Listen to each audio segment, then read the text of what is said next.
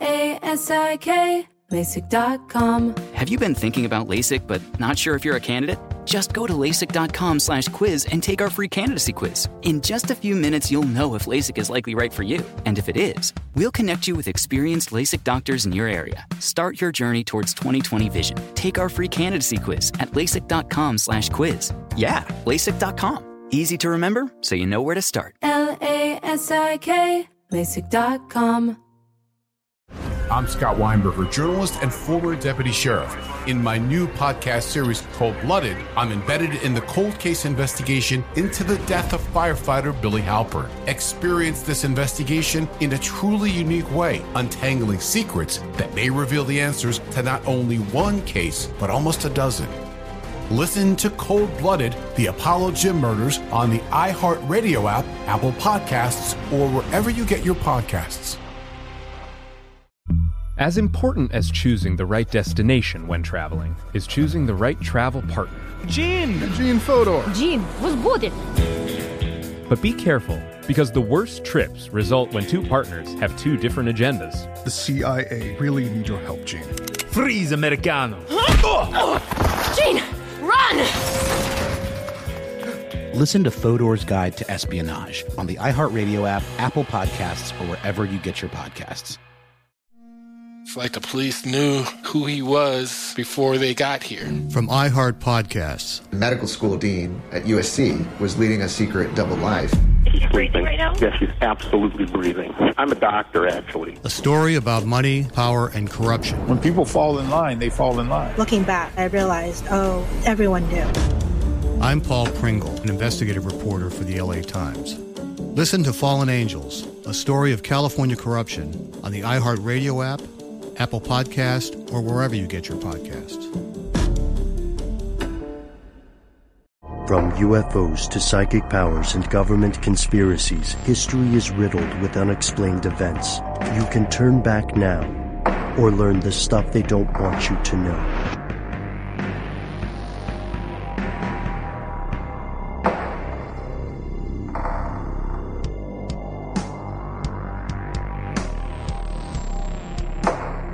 Welcome back to the show. My name is Matt. And our compatriot Noel is away at the moment, but never fear, he will be returning very soon. In the meantime, they still call me Ben. We're here with our super producer Paul Decant. You are you, and that makes this stuff they don't want you to know. Another person who works here, his name is Christopher Hasiotis. He's on the research team at Stuff Media, I guess, mm-hmm. how stuff works, Stuff Media. Mm-hmm. And he sent us something that we, he sent it to us yesterday, I think, or maybe mm-hmm. the day before. Mm-hmm. And Ben and Noel and I all just went, oh, this is an episode that we are producing right now. And we can't wait to get you into it, but we're not going to spoil it. the first thing we're going to do is just talk about health. Yes, health, medicine. What does it mean? Yes, panaceas. Do they exist? What is the cure for what all ails you? I do want to say if you would like to hear some of Christopher's other works, he is, he is consistently recommending some great stories mm-hmm. for us to share on social media under our various conspiracy stuff monikers. Uh, you can also hear Christopher uh, semi-live and definitely in person behind a hot mic uh, by tuning into an excellent show that Lauren Vogelbaum produced called How Stuff Works Now. And it's sort of a cavalcade of very interesting stories. So do check that out. In the meantime, as Matt said, health. Yes. And I gotta tell you, I gotta tell you, Matt, Matt, Matt, Matt, Matt. Mm-hmm. Ben, Ben, Ben, Ben, Ben. when we, when we think about health in this day and age, you know, it's no secret that there are horrible, horrific things going on in the world. Yes. Zimbabwe, as we record this, is uh, currently mm-hmm. on the uh, uh, teetering even closer to the brink of destabilization. The uh, earthquake in Iran Iraq border there mm. just killed 500 something thousand or 500 people. Mm-hmm. Uh, Puerto Rico also devastated by a hurricane. Mm-hmm. Uh, Killings in the United States. The Pacific, uh, the the Pacific region, the Pacific theater mm-hmm. is uh, inching closer and closer to a nuclear exchange. But despite all of these horrible things, oh, and someone keeps making Transformer movies. Paul, looking at you. no, no, no. Actually, I, I watched Transformer movies too. Uh, but despite these horrific things, which are not jokes, and the terrible jokes we make about terrible things, you have to sit back and admit overall, we as a species have it pretty good right now, especially in a medical sense. I mean, absolutely. Can you imagine getting sick 500 years ago, even a 100 years ago, getting sick to the point of needing, let's say, a surgeon? Oh boy. Yeah. Yeah. And depending on, uh, depending on how far back in the timeline we go, uh, needing a surgeon becomes increasingly disturbing. It's the worst. You know, it's like the old story about barber poles and how they came about. You remember that, right? Oh, yeah. Yeah. Yeah. So way back in the day in Western Europe, uh, there was this concept that barbers were also inherently qualified to be surgeons. The argument being that, well, if they can figure out how to cut your hair, they should be capable of cutting anything else. Yeah. A lot of, a lot of people died. A lot of good people died. Probably some bad ones too.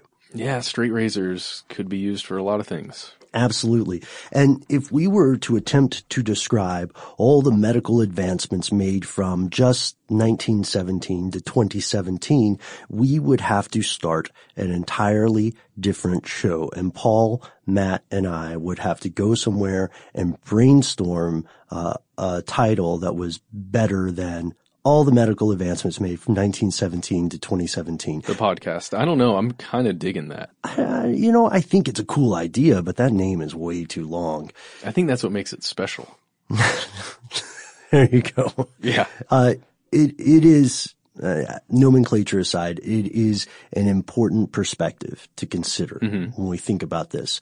We can look at it another way too. We can look at it in a different direction and ask ourselves, what will people living in 2117 think of the medical technology and techniques used today in our time here in good old 2017? Whoa. What essentially will be the future of medicine? Well, I mean, I have some ideas, but y- you know, you know me. It gets a little dark, um, I- but but that's okay. I, I'm always thinking about integrating man and machine and how that's going to become the new normal. But just to get this out of the way up front, sure, we know that this can be a touchy subject uh, anytime you're talking about health. Because you're also inherently talking about mortality. Absolutely. And, you know, that is the one thing we all have in common. Uh, but we want to be clear. We're not doctors. Ben and I have no, you know, physician background, anything like that. We don't have degrees in any of that. Uh, so we're not dispensing any kind of medical, uh, medical, uh, advice to you. We're not trying to tell you how to think about this stuff. We're just gonna tell it how it is pretty much. Well, for the record, I do know first aid, so. Oh, hey, me too. CPR and everything? Yeah, so if you meet, if you meet us, and, and I assume Paul does as well. No, okay, alright, okay, gotcha. Don't Paul. go to Paul if you're choking. No, it's cool because we hang out outside of work. And so if you, if you happen to see us in person, uh, we can, you know, reset your disjointed or dislocated arm or make a splint for you or something. But, uh, yeah, we are not giving anyone medical advice. Yeah, and if you have a compound fracture, don't call me. Okay. go to, go to Ben with compound fractures. Yeah. All right. So we've established that. Here are the facts. Here's, here's the weirdest thing. Mm-hmm. Over the span of human civilization, we have been making scientific advancements that later become medical advancements or medical breakthroughs, right? Yeah, every time we make a mistake in some field in some way, we learn from it and we don't do it again. Well, in theory. And the weird thing is that these discoveries do not exist in a vacuum. There's a bit of a positive feedback loop that took a long time to get running. Mm-hmm. There's a bit of a snowball effect that started rolling very slowly at first, but now it is no secret that the pace of medical advancement itself, just what uh, some of our bosses like to call the cadence of this Yes. advancement, it's accelerating, it's increasing. In an article for Forbes, uh, Scott Gottlieb notes we've got a quote here, the pace at which fundamental discoveries of basic science are being uncovered is accelerating, as is the speed at which medical practice is being transformed by these inventions. Metamorphic changes, Gottlieb says, are sweeping a wider breadth of clinical areas more regularly than at any time in the history of science. Wow. That's inspiring. It is in a, in a very real, literal way. Time is accelerating in the medical field. Wow. I mean, saying that does have sort of a BuzzFeedy yeah, it does. headline to it, uh-huh. uh, but it is true. In the past, you, you know, the first question is, well, well, what gives? What made us such uh, plotting Peters well, or stumbling Stevens earlier. I'm yeah, just making up names. No worries. The the plotting, stumbling Peter Stevens it had a lot to do with communication and how much it cost both in in real time mm-hmm. and in materials to send messages uh, to someone, especially if you're sending it further away than inside your town or something. Right. Yeah. We've, we've mentioned this in past episodes. So longtime listeners are probably familiar with this concept and Matt's Matt's spot on. When we say cost of communication, we don't necessarily mean how much did it how how much of whatever the currency at the time was did it take for you to send a message or it's not just that it yeah it's is, not about your xfinity account costs right per month. right it's it is as matt said time and materials and time is the primary factor here so not only could people not learn about a treatment on the internet, ha, which is its whole other, mm-hmm. whole other sack of cats, but oh gosh, for much of human civilization, books themselves were also incredibly rare and literacy rates were tremendously low. Yeah. So even if you could communicate like easily and effectively, maybe the person you're writing to can't understand you, or maybe you can't understand. And most people lived and died within uh, a relatively small number of miles from where yeah. they were born. You know? So, so let's imagine that you're a patient uh, back in these days, and you were trying to get information about, you know, what's wrong with me. My leg really hurts, and there's some kind of hole in there, but I can't figure out what's going on. I don't know what it is. How do I find out? Well, that whole thing where you can't communicate very well doesn't only apply to you, the patient, it applies to the physician that you would want to go and see. Mm-hmm. So here's the other thing. These physicians, you know, they're across the world and there are medical advancements happening in different pockets, in different, you know, parts of civilization. Sure. And when you can't communicate between, let's say, Britain and Italy, they're not going to know the advancements that are occurring on the other side. They can't compare notes. Exactly. So it's having to develop almost in isolation un- until you have, you know, someone who takes a ship, let's say, across from Italy to Britain mm. and spends some time in London or something. Right. Or some sort of emissary is exploring for a different, for a different reason. Then they also happen to know something very obvious to them that is unknown to the people of the time. For instance, uh, the idea that, uh, consuming citrus fruits when possible on uh, a long uh, maritime voyage will combat scurvy, right? Yeah. And there, I'm sure there, there were uh, a lot of people at the time who didn't know that. Many because they would never ride a boat. exactly. So, but the, um, you know, that's, that's neither here nor there. The important part is just as you said, Matt, which is that these things are developing in isolation and mm-hmm. the, um, pace of communication did exist, but it was glacial. Yes. Compared to what we have today. Physicians might also, it must be said, be bound by spiritual or religious explanations for an ailment. You did not get the plague because of a bite from a flea that mm-hmm. was carried by a rat. You got the plague because you ate meat on Friday and are therefore ungodly because you could have bought an indulgence or a dispensation, but you didn't. Oh. So for, I knew I messed up. For the sin of not participating in extortion, you have the plague. Uh, but, but, but, should we put in uh, a disclaimer here? We're not telling you what to believe, but you know, think with your head. All right. Oh boy. Well, this is, that's not a ding on, um, That's not a ding on the concept of spiritual or religious explanations for an ailment, which, you know, in some cases exists today. It's, it's historical. Just, right. People are, as a species, we are explainers, we are classifiers. Mm-hmm. We seek to understand the inexplicable and the uh, incomprehensible. And so we have to find a cause. We have to have yeah. an if then. The other thing that would happen is physicians might, aside from any ideological beliefs, and ideological is probably a better word than spiritual or religious uh, at this time. As, aside from that, in, in a more secular way, they may cling to traditional beliefs despite indications that other treatments might be more effective, not to mention less dangerous. Like, yeah. the, like for a long time, there was a concept that uh, despite overwhelming evidence to the contrary, the consumption of mercury yeah. could possibly um, could possibly allow people to live for a longer span of time. As we know, and as was fairly apparent, right, to many observers, even in the time when this belief was prevalent. Especially after trying it for a little while. Especially after trying it, as uh, we know now that uh, consumption of mercury has the opposite effect. Yes. In a, to an extreme degree. Oh, side note, Matt. Um, mm-hmm.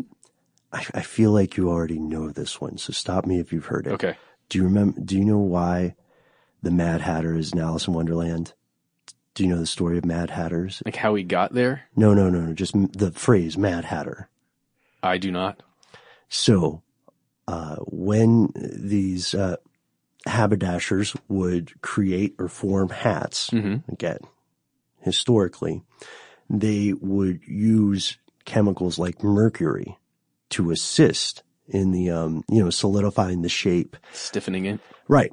And what happened is that over time, exposure to these chemicals started affecting the mental faculties of these hat makers, these haberdashers.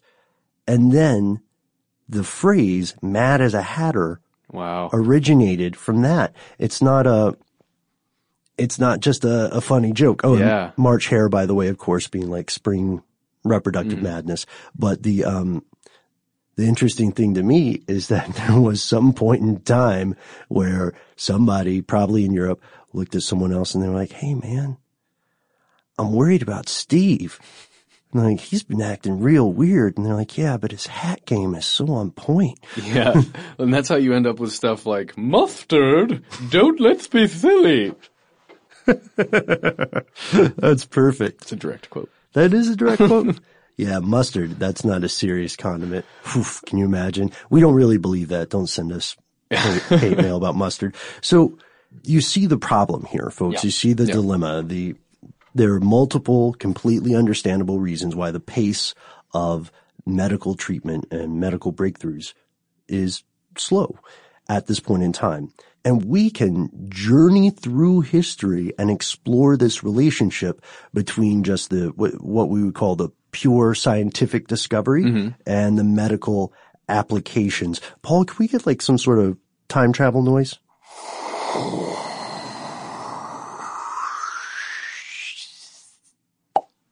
Okay, there we go. Where are, where are we? We're in the 16th century. Okay, all right. We're in the 16th century. That's why everything looks so Assassin's yeah. Creedy right now. I can hear the horses. Mm-hmm. mm-hmm. mm-hmm. And you can smell the smells. Mm, right? Potent. yes, potent indeed, my friend. Uh, we are actually at the exact, well, the approximate moment in time where the concept of germ theory was first proposed. Germ theory. This is this is the idea that somehow disease, whenever your body gets sick, it's somehow linked to these tiny little things that we now know are microorganisms, right? Mm-hmm. Invisible to the naked eye. Ooh. So over the next few centuries, now we're, now we're traveling through centuries really mm-hmm. quickly. Mm-hmm. Over the next few centuries, there would be additional discoveries that lent further credence to this concept. Mm-hmm. However, it wasn't until the 19th century that doctors, or the Western ones at least, even began washing their hands. What? At all. Uh, uh, what?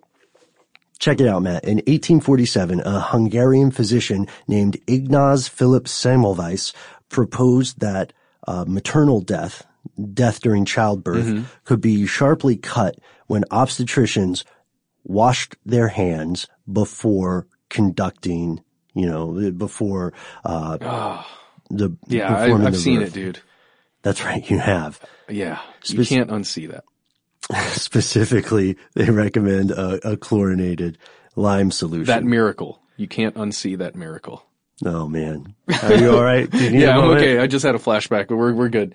Um, but You know- that's it seems so simple. Right. Yeah, it does seem pretty simple. Uh, here's what happened to Ignaz. Well, nobody took this guy seriously. He was ridiculed for having this belief and for, uh, in his mind, figuring out, oh, this might be the problem. Uh, his colleagues just, just ribbed him the whole time. He died in an asylum in 1865. Where he was put involuntarily. Yeah. Cause he was crazy, telling people to wash their hands all How the time. dare you tell me to wash my hands like some kind of peasant doing laundry? Get out of here, Semmelweis. Go back to your room. Mm-hmm. Uh, but that was only two weeks after guards, uh, let's just say they beat him up. They beat him up to an inch of his life. Look, I'm, I, I think we should use an accurate description and Okay. it's fine to beat me if you want.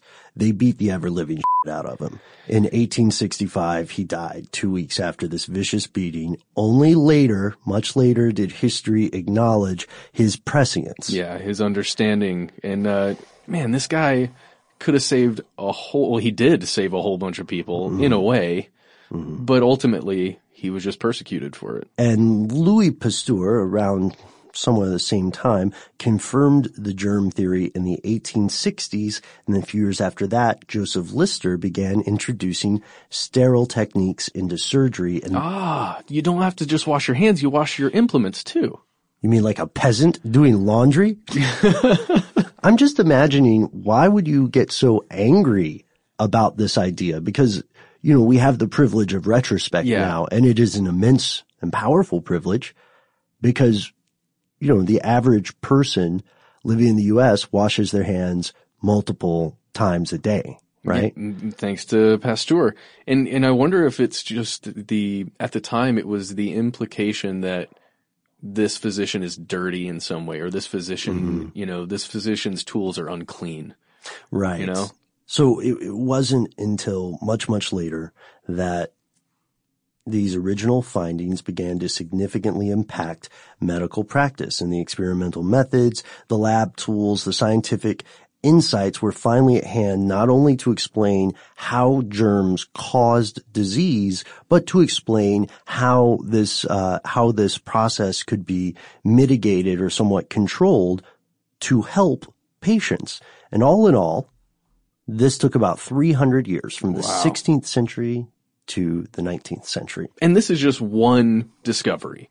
And each single one leads to other discoveries. And so as long as there aren't, you know, any kind of giant asteroids that impact the earth or some other catastrophe, and we'll just cross our fingers that uh, nothing's going to happen in the next few hours here. Uh, it, it makes sense for our species to discover and apply all these new technologies at an increasingly rapid pace, especially you take into that communication thing now. Now that I can get on this laptop here and shoot an email, email off to anybody anywhere in the entire planet that has access to the internet.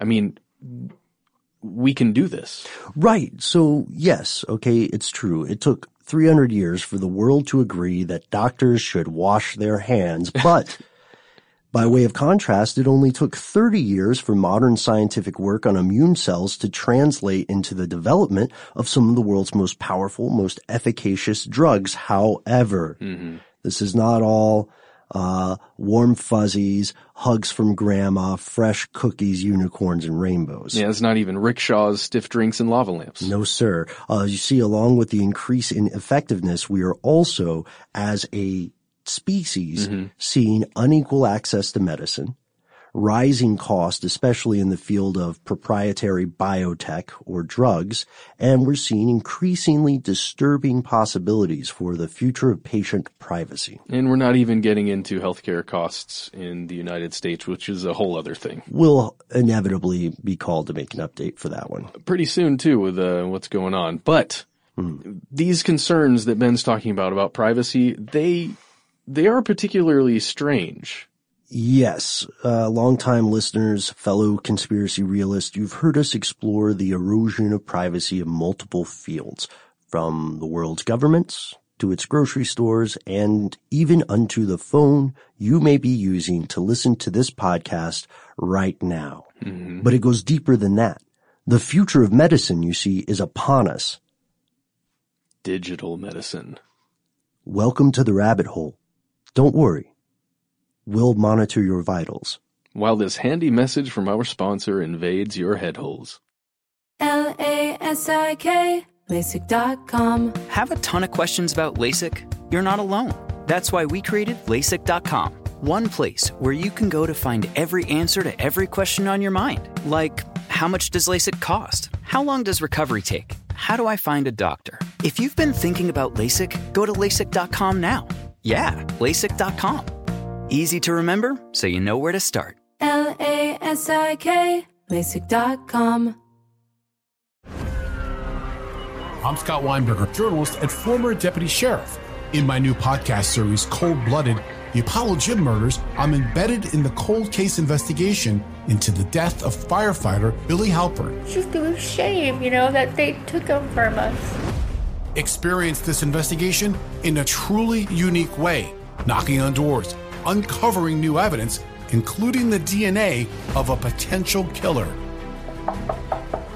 Uh, my name is Danny Smith. I'm a detective uh, with Miramar Police Department. This is Scott Weinberger. We're actually reopening an old case, and your name came up.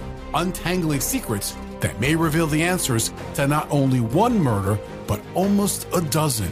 I thought they were going to kill me, so I kept my mouth shut and I didn't say anything. All these years, I didn't say anything. Listen to Cold Blooded, the Apollo Gym Murders on the iHeartRadio app, Apple Podcasts, or wherever you get your podcasts. This is Neil Strauss, host of the Tenderfoot TV True Crime Podcast, To Live and Die in LA. I'm here to tell you about the new podcast I've been undercover investigating for the last year and a half. It's called To Die For. Here's a clip. all these girls were sent out into the world and they were told try to meet important men try to attach yourself to important men The voice you're hearing is a Russian model agent telling me about spies sent out to seduce men with political power. the war in ukraine is also being fought by all these girls that are all over important cities For the first time, a military trained seduction spy reveals how the Russian government turned sex and love into a deadly weapon. If you want to kill your target, it's easy. You just seduce him, take him somewhere, start having sex, and then he's very vulnerable, so you can kill him easily. To Die For is available now. Listen for free on the iHeartRadio app, Apple Podcasts, or wherever you get your podcasts. I used to have so many men.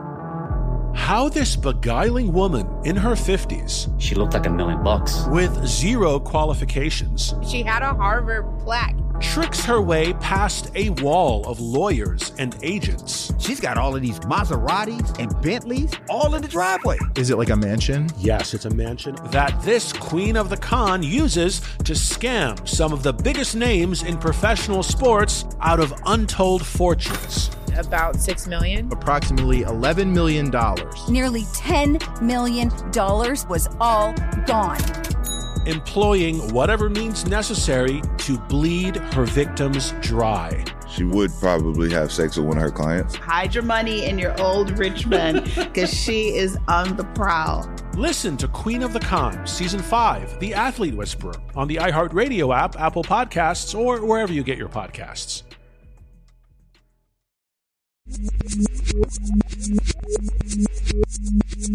Here's where it gets crazy. In a recent article for the New York Times dated uh, November 13th, actually, of this year, right before we recorded this podcast, a journalist named Pam Billock Belloc, let's say, explores the U.S. Food and Drug Administration, the FDA's decision to approve a quote, digital pill. Oh boy. A medicine containing a sensor that can tell doctors when and if a patient is taking their medicine. You may be asking, uh, what sort of pill are we talking? This choice was very interesting to us because the pill in question is a variant of a name brand antipsychotic, Abilify. Yes, and this product is approved for the treatment of schizophrenia, acute treatment of manic and mixed episodes associated with bipolar 1 disorder, and for use as an add-on treatment for depression in adults. The FDA granted the approval of Abilify MyCite to Otsuka Pharmaceutical Company Limited. And the sensor technology and the patch are made by this company called Proteus Digital Health. What's that you say? A smart pill? Well, how does it work? Well, let me tell you. The patient takes a pill, you see. That makes sense. Then the pill sensor tracks that it's been ingested. Okay. Then that pill sends a signal to a patch worn by the patient. Then the patch sends a signal to a mobile application that allows patients to track their medication use.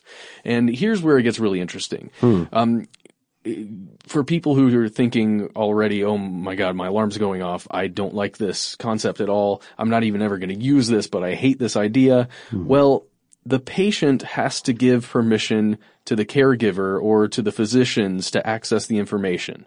And they do that through a, a web-based portal. But in theory, your privacy is not immediately being uh, hacked just by taking the pill itself. For now. However, if you are a patient going through, you know, uh, schizophrenia, manic and mixed episodes, bipolar disorder, um, serious depression, making those kind of decisions become a little harder, and uh, it, it's a little more gray. Mm-hmm. Yeah, agreed. And for proponents, this pill, this specific Mhm. variant of Abilify is just one more contribution to the growing wave of monitoring techniques and technologies used to address one of medicine's primary woes, which I was not fully aware of, Matt. I didn't understand this either. Patients, you see, apparently have a real devil of a time taking their medication on a schedule and in the manner prescribed by their doctor or health provider. What does that mean? That means that, let's say you have uh, poison ivy. You've got poison ivy really bad, and Yeah. they uh, so they prescribe to you a blister pack that is essentially a steroid treatment, Mhm. and you have to take X number of pills the first day, Y number of pills the next day, and so on and so forth until uh, your poison ivy is gone. You have learned your lesson. Go in peace and do not touch strange plants again. yes. Well, Yes, and this is a, like Ben said, a big issue for the healthcare industrial complex, let's call it. Um, so what they, they call it patient non-adherence to prescribed medication. That's like the long way about it. And it's associated with all kinds of things, um, poor outcomes for, you know, being prescribed, me- prescribed medication that's supposed to do something. Well, it doesn't happen if you don't take the medication correctly.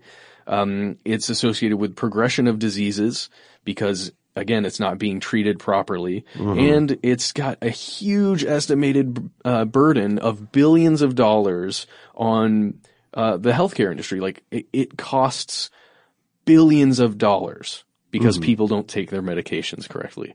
That was mind blowing to me. didn't you have the? Didn't, didn't you dig up the the stat there? The estimate that between 100 and 300 billion dollars have been attributed to this. Yeah, yeah. That's that's just in the U.S. specifically, and you're talking about a privatized healthcare system. But still, that represents three to ten percent of the total United States healthcare costs. So, what are the top reasons that people don't take the the medicine they're prescribed? Uh, well, according to uh, this one academic paper that was referencing several uh, different, I guess, polls, um, number one is forgetfulness. Number two is side effects or perceived side effects.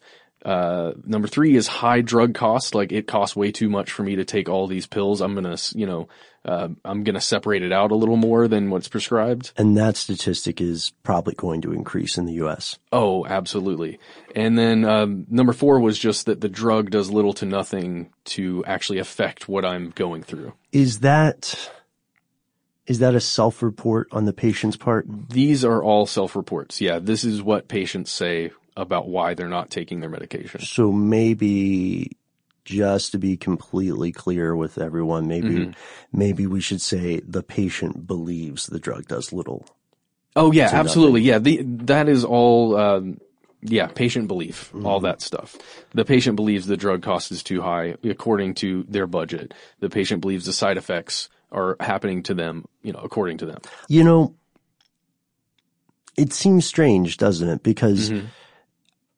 while we know that there are multiple cases of terrible situations happening when people are overprescribed, Mhm. you know, when someone takes a drug for condition A, but it produces a side effect and they have to take a drug for that side effect and then they have to take another drug for that side effect. You end up with this giant cocktail of drugs you're taking and side effects. hmm And although we know that happens in my case, I- feel like if I already went, I don't want to sound too Larry David about Okay. this, but like if I already had to take some time off from work and I had to go to a doctor's office and I might have had to pay to park, it was this whole thing, Yeah. you know, and, uh, and then they prescribe some sort of medication for a cold or whatever.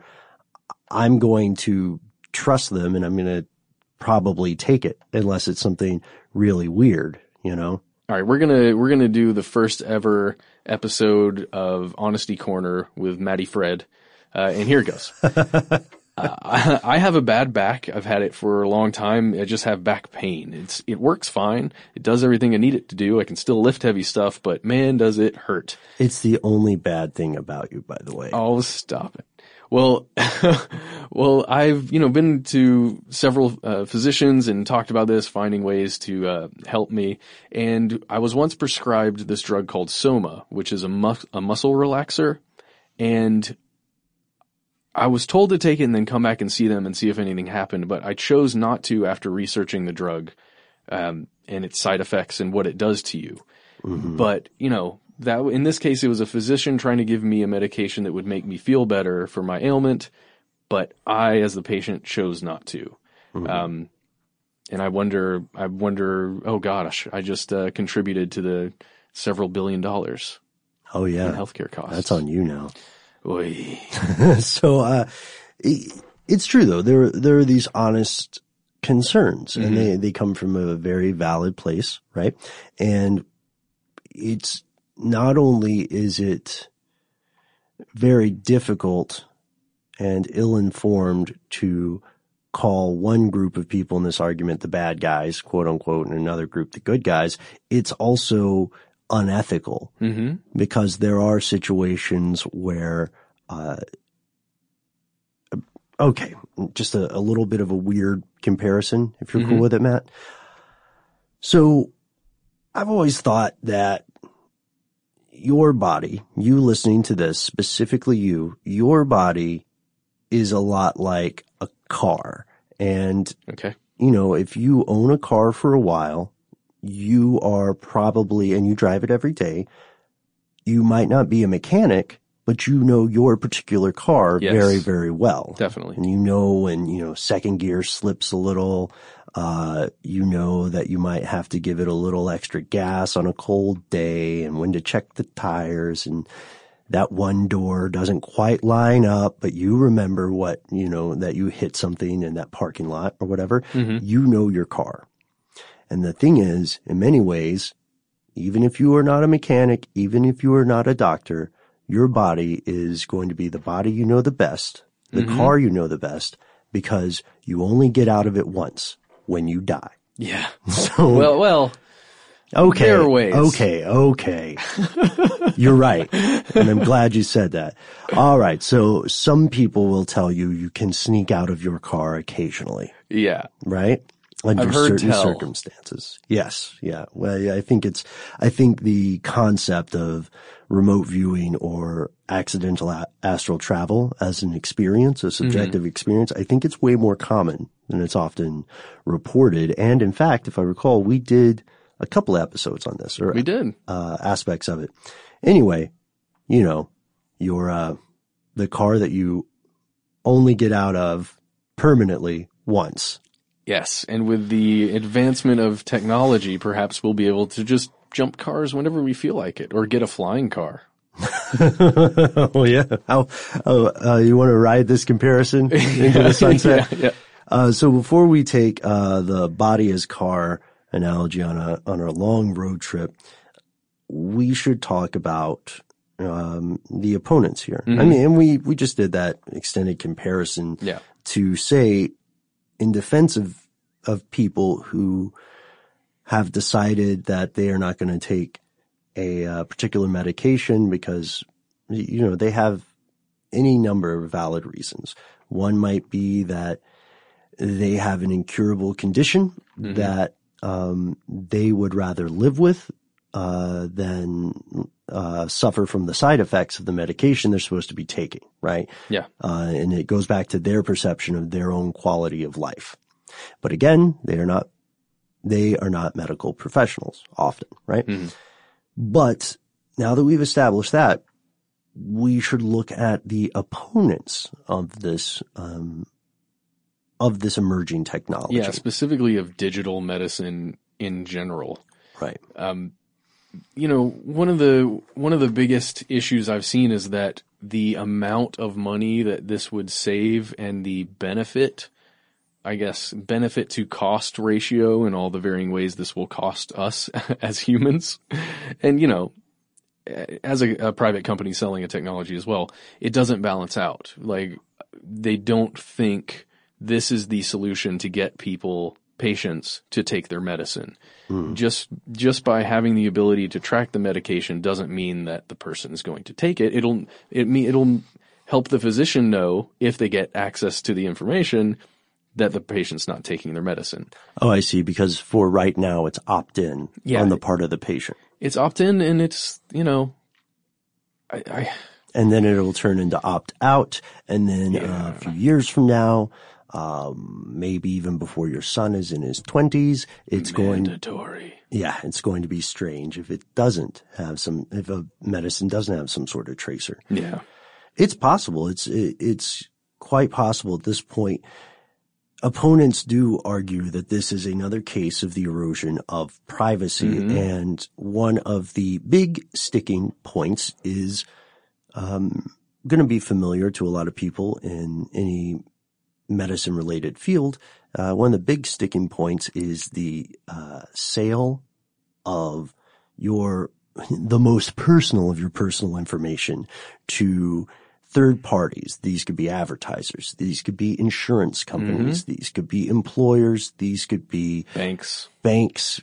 Yeah, that's another good call. Uh, this could be, these could be any number of people. And unless laws change, you will never know until maybe your, uh, maybe your bank turns down a loan. Yeah. Or maybe you suddenly get a higher interest rate or a number of things that would be seemingly inexplicable or out of the blue begin to occur to you. And then you have to sort of be like, uh, what's his name? Guy Pearce in Memento and work Yes. backwards and just put the pieces together to figure out what happened, Mhm. who, who sold this and why. And again, unless the laws change, you will also not be given a cut No. of what they sell. And we, we do want to be clear right now. Right now, the party line is that this information is going to be somehow anonymous, right? And it's just to, it's just to aggregate a data set to build better predictions and Yeah. see general trends. I think it goes a little further than that, Ben. I think it's a, a system that we set up to where only your phone is going to get the information unless you send it out to anybody else. So I guess it would be kind of like, I'm trying to find an analogy for this, Mm-hmm. but taking a picture. Every time you take one of these pills, it's like taking a picture. And unless you decide to send it to, you know, your doctor or your friends, nobody is going to know about it unless they hack your phone. Hmm. I guess is the way I'm imagining it. Or the server of the company Proteus that's making the software. Right. That's that's the question, you know, and that's that's the concern. Mhm. Whether it's a government or whether it's a private entity, the question remains the same: Who watches the watchers? Mm. Right. Uh, who holds the powerful accountable? And this may seem like a little bit of alarmism, perhaps. Uh, this may seem like a little bit of a doom and gloom for something that is inarguably a good thing, right? Yeah. Especially according to the proponents, because the, you know, it goes back to the idea that this could save lives. And we know that continual monitoring has already existed, right? Mhm. Uh, for anybody with a Fitbit or some sort of app on your phone that tells you to um, quit smoking or to count your calories or to make sure that you take a minimum of 10,000 steps a day. We know that this stuff already exists. This is a step to put it inside you. And right now it's a simple check-in system, Mhm. right?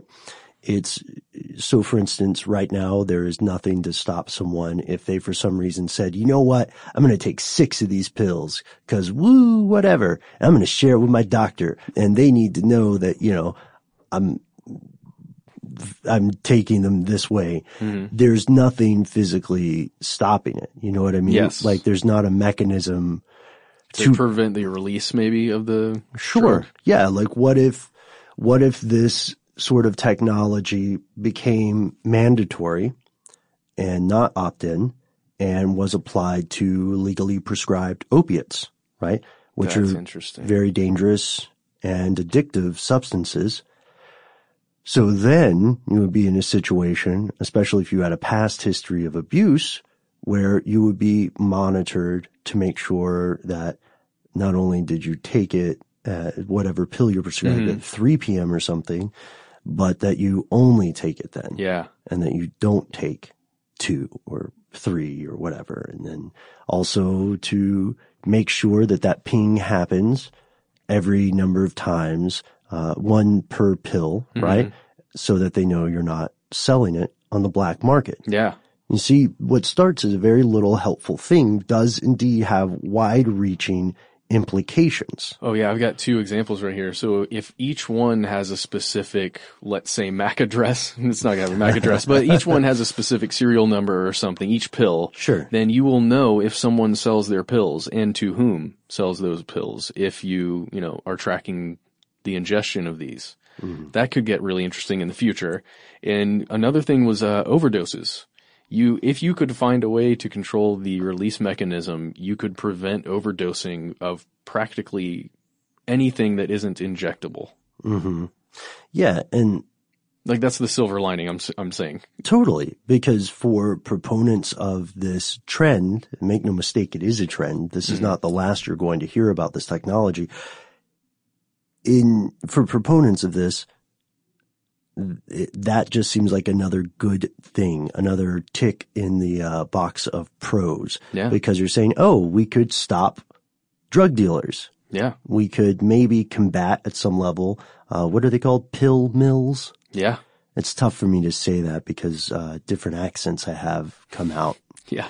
Um, so the uh, Of course, I just have to Yeah. say at that point, if you wanted, oh, I'm telling people how to do All right, black go- market stuff. go for it. But you would just, depending on what the pill's made out of, I'm assuming it can't be indestructible because you have to process it through your body. Sure. But you just get the pills and then break them up and then, mm, you know, leave out the sensors. oh, I see. Change the method of delivery. Yeah. I'm just saying that there, it, but I think that's a problem that humanity a lot of times uh, forgets when we're trying to solve these huge problems. Mm-hmm. Uh, when you're trying to deal, especially with substance abuse of any kind, m- mankind is very inventive. Sure. and we'll find a way. I, I mean, that's just All right, but you you owe it to everybody, Paul and I included, to do a Goldblum version of that one. A Goldblum version of that one? Of that line. I don't know if I have a Goldblum. I don't think I can do it. Yeah, you can. Goldblum's like, life, uh, uh, finds a way. or something. I think it's more about the cadence. Can you seen it. do that? Can you do that one? You That was it. That was it. Swing and a miss. All right. Whiffed pretty hard on that one. I enjoyed it a lot. That's very kind. You're a very kind person. Uh, so there's another thing we could say here too, Matt. Mhm. It's, um, the question would be, so we're talking about changing the means of delivery Mm-hmm. or we're talking about somehow removing the sensor, right? Mhm. Uh, another option, at least in this case, this variant of Abilify would be to remove the patch Yes. because the patch is the means of transmission for the app on the phone and later the web portal. That might work. However, this variant of Abilify is only one instance of a larger sea change, a medical advancement, right? That is probably past the point of no return at this time. So what else is out there? We'll tell you after a word from our sponsor. L A S I K, LASIK.com. Have a ton of questions about LASIK? You're not alone. That's why we created LASIK.com. One place where you can go to find every answer to every question on your mind. Like, how much does LASIK cost? How long does recovery take? How do I find a doctor? If you've been thinking about LASIK, go to LASIK.com now.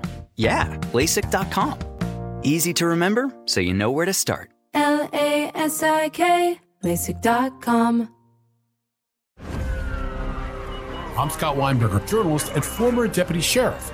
In my new podcast series, Cold Blooded The Apollo Gym Murders, I'm embedded in the cold case investigation into the death of firefighter Billy Halpern. It's just a shame, you know, that they took him from us. Experience this investigation in a truly unique way, knocking on doors, uncovering new evidence, including the DNA of a potential killer. Uh, my name is Danny Smith. I'm a detective uh, with Miramar Police Department. This is Scott Weinberger. We're actually reopening an old case, and your name came up. Untangling secrets that may reveal the answers to not only one murder, but almost a dozen. Thought they were going to kill me, so I kept my mouth shut and I didn't say anything. All these years, I didn't say anything. Listen to Cold Blooded, The Apollo Gym Murders on the iHeartRadio app, Apple Podcasts, or wherever you get your podcasts. This is Neil Strauss, host of the Tenderfoot TV True Crime Podcast, To Live and Die in LA. I'm here to tell you about the new podcast I've been undercover investigating for the last year and a half. It's called To Die For. Here's a clip. all these girls were sent out into the world and they were told try to meet important men try to attach yourself to important men The voice you're hearing is a Russian model agent telling me about spies sent out to seduce men with political power.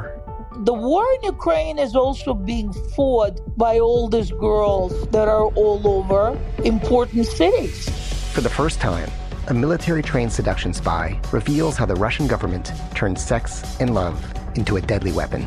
If you want to kill your target, it's easy. You just seduce him, take him somewhere, start having sex, and then he's very vulnerable, so you can kill him easily. To Die For is available now.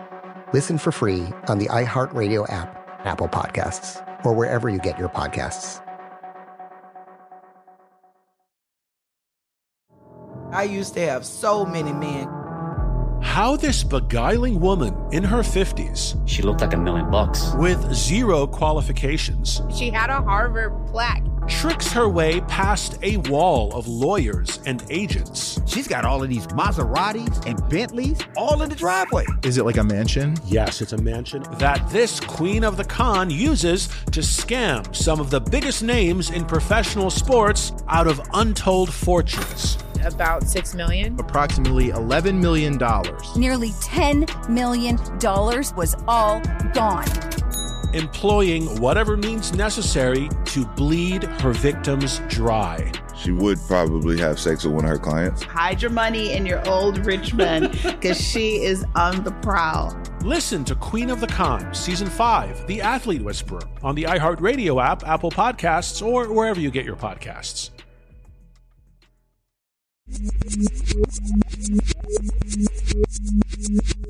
Okay, so let's say hypothetically, Matt, Mhm. you said, you don't know me, you can't run my business, I'll take the drugs I want when I want them. Hey man, you don't know me. I'm gonna take the drugs I want on my time and my schedule, alright? yeah, that's good. I didn't want to, I was going soft on a southern accent there because I, I didn't want to offend you, but, uh, I think you nailed it, you know. It just, it, it lives inside me and sometimes it escapes. hmm That's how I feel about some things too. Yeah. Moving on, there's no need to get get into uh, those sorts of episodes yet. We'll wait until next Halloween, maybe. So But- you're you're telling me Yeah. you left me on a cliffhanger here. It's true. You said before we went to the break Mhm. that there are other people making digital drugs. Oh yes, yes, of course. Uh, a Florida company named eTech RX is making another sort of sensor, ingestible sensor. Theirs is called the ID cap. And as we record this, it has already been tested or it's being tested on a number of different drugs, including opioids and HIV medication. Here's how it works. It's made of magnesium and silver chloride and it's encapsulated with pills and you don't need a patch because the entire time it's inside the body as it's being ingested, it generates a low power radio signal that can be picked up by a little antenna if it's near you. What? Yep. And uh, that's that's according to Harry Travis, the president of Etect RX. They are currently seeking FDA clearance for this application in 2018, and of course, FDA applications are notoriously difficult unless you know the right people and uh, you know have the right political connections. Um, hold on a second. Yeah. I just thought of something. With these new digital pills, does that mean we will all be pooping out tiny little sensors every time we go to the bathroom? I mean, that's the dream, right? Like, especially, I'm kidding. I'm kidding. I'm kidding. That's not the dream. but especially if you're taking multiple medications, each of them having a sensor, your bowel movement is going to be 20% metal and, and microelectronics. Twenty percent. well, I mean, depending, because you're talking about a 24 hour period. Anyway, all right. Well, I'm just that- saying we're pooping a lot of metal stuff out. So this might sound comedic of us, and to a degree it is, right? We're talking about poop. Yeah, the future of weird defecation. That's that's something that concerns a lot of people. Mhm. Uh, and I think we earned that joke because we talked about fecal matter transplants once years ago, and we both kept a like a straight, straight Yeah. laced serious tone the whole way through. Seriously, I don't even think we mentioned pooping back and forth forever. well, we we have now, and uh, but even even though it, it does feel comedic, and to to a degree it is, it, what we're seeing is that every time there's a medical advancement, there are inherently going to be ripple effects, many of which, not all, but many of which are going to be unpredictable, right? And some of which may be very dangerous. Now, back when it took us as a species 300 years to figure out things that seem simple today, uh, we had a little bit more buffer time collectively. We had a little bit more of a, of a margin, uh, in which to experience these implications and these ripple effects as they rolled out. Okay, yeah.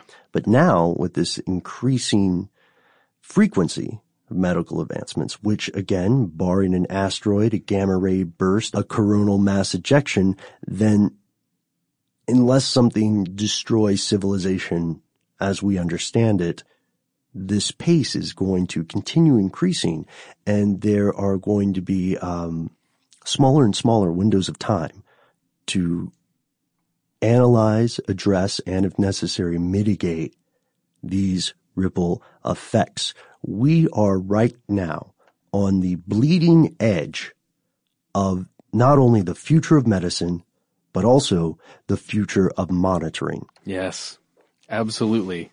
And I, for one, have played entirely too many video games uh, to be okay with this.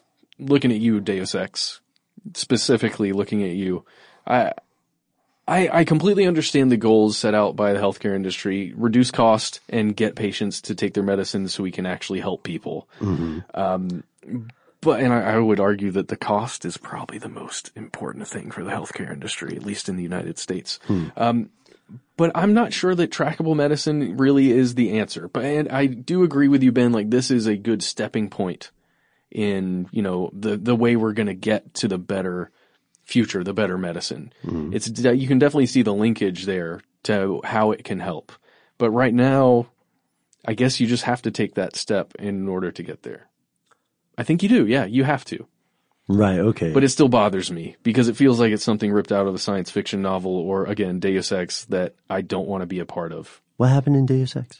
That's just where humans and are becoming androids and replacing different parts of their body and upgrading and uh, humanity. The state of humanity is really looked into. You're not going to do that. You're not going to take some cyber implants. I, you know, I haven't decided yet. Philosophically, I think it's if I could just take my brain, Uh-huh. my neuro, like if you could map my brain out and then send that as a you know piece of software into a robot, I'm okay with that. I think Really? because I feel like I could live forever. But having pieces of metal integrated into my body, I don't know. I wonder if Paul would uh like get electric eyes or something. He's uh he's saying maybe. He, he's giving a probably not shrug.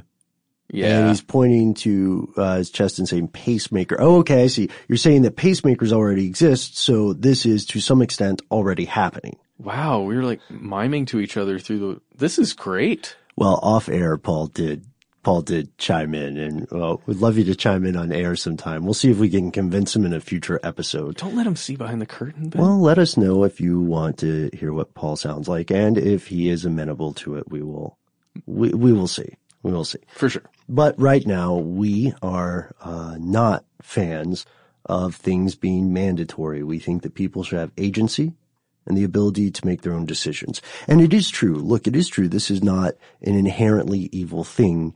Yes. It just has implications. Yeah. Not to sound too much like Dennis It's the on, implication. on Always Sunny in Philadelphia, but yes, yes, it is true. Um, and I, I just want to list something that would be a very good uh, aspect of this. Imagine if we're talking about an elderly patient Mhm. who maybe has memory problems, right?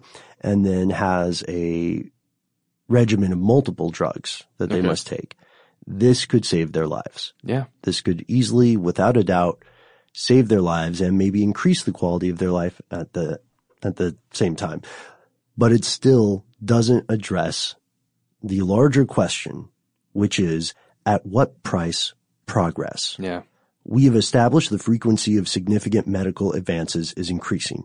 And, you know, on balance, overall, this looks to be a wonderful phenomenon. It has the potential to save lives, which is what medicine is supposed to be about. Saving lives and increasing the quality of those lives until everybody finally hops out of their cars. Diseases that once ravaged entire communities can now be fixed with something as simple as a, a once a day pill schedule or a shot in the arm. But the problem is that with this stellar progress in the field of medicine, we do not see the same amount of progress, the same increasing advances or the frequency of advances in the halls of government, right? The Yeah. people making the laws are still moving at the same pace. We don't see it in uh, the field of bioethics or acad- academia and philosophy. Uh, there are people who are tackling these problems conceptually, right? And in an applied manner, but the medicine is evolving faster than the social constructs that we have to address it or to handle it in the best possible way. And we want to hear from you. Are you for this? Are you against it? Do you think on balance this is, it's better for this to mm-hmm. exist? Or do you think it could be misused, abused somehow? And if so, in what way? Yeah. Do you think it could benefit your life in some way to be able to track the medications you take? Or are you nervous about metal in your poop? I mean, honestly, I am. We didn't, we didn't prove that though yet. I know. Maybe the sensors are made out of something else, something biological that breaks down. I didn't see anything about that in the messaging from the website, but you know, perhaps. so we want to hear from you. This is typically the time where we would do shout out corner. Mm-hmm. However, as we are missing our, uh, our, our third half, we're, we're going to hold because this, this letter that we were going to read is, is a very meaningful one that I think we may have teased in a previous episode Yes. solving some of the mysteries of Georgia Guidestone. So we will wait until we are uh, Voltroned together, Captain Planeted it up Yeah. in full force uh, for that letter and for our shout out corner. In the meantime, you can find us on Instagram, you can find us on Facebook, you can find us on Twitter, and uh, you can write to us on all of those avenues with suggestions for stories, with reactions, uh, with stuff that you think your fellow listeners would be interested in hearing. It's really simple. Conspiracy at howstuffworks.com. I'm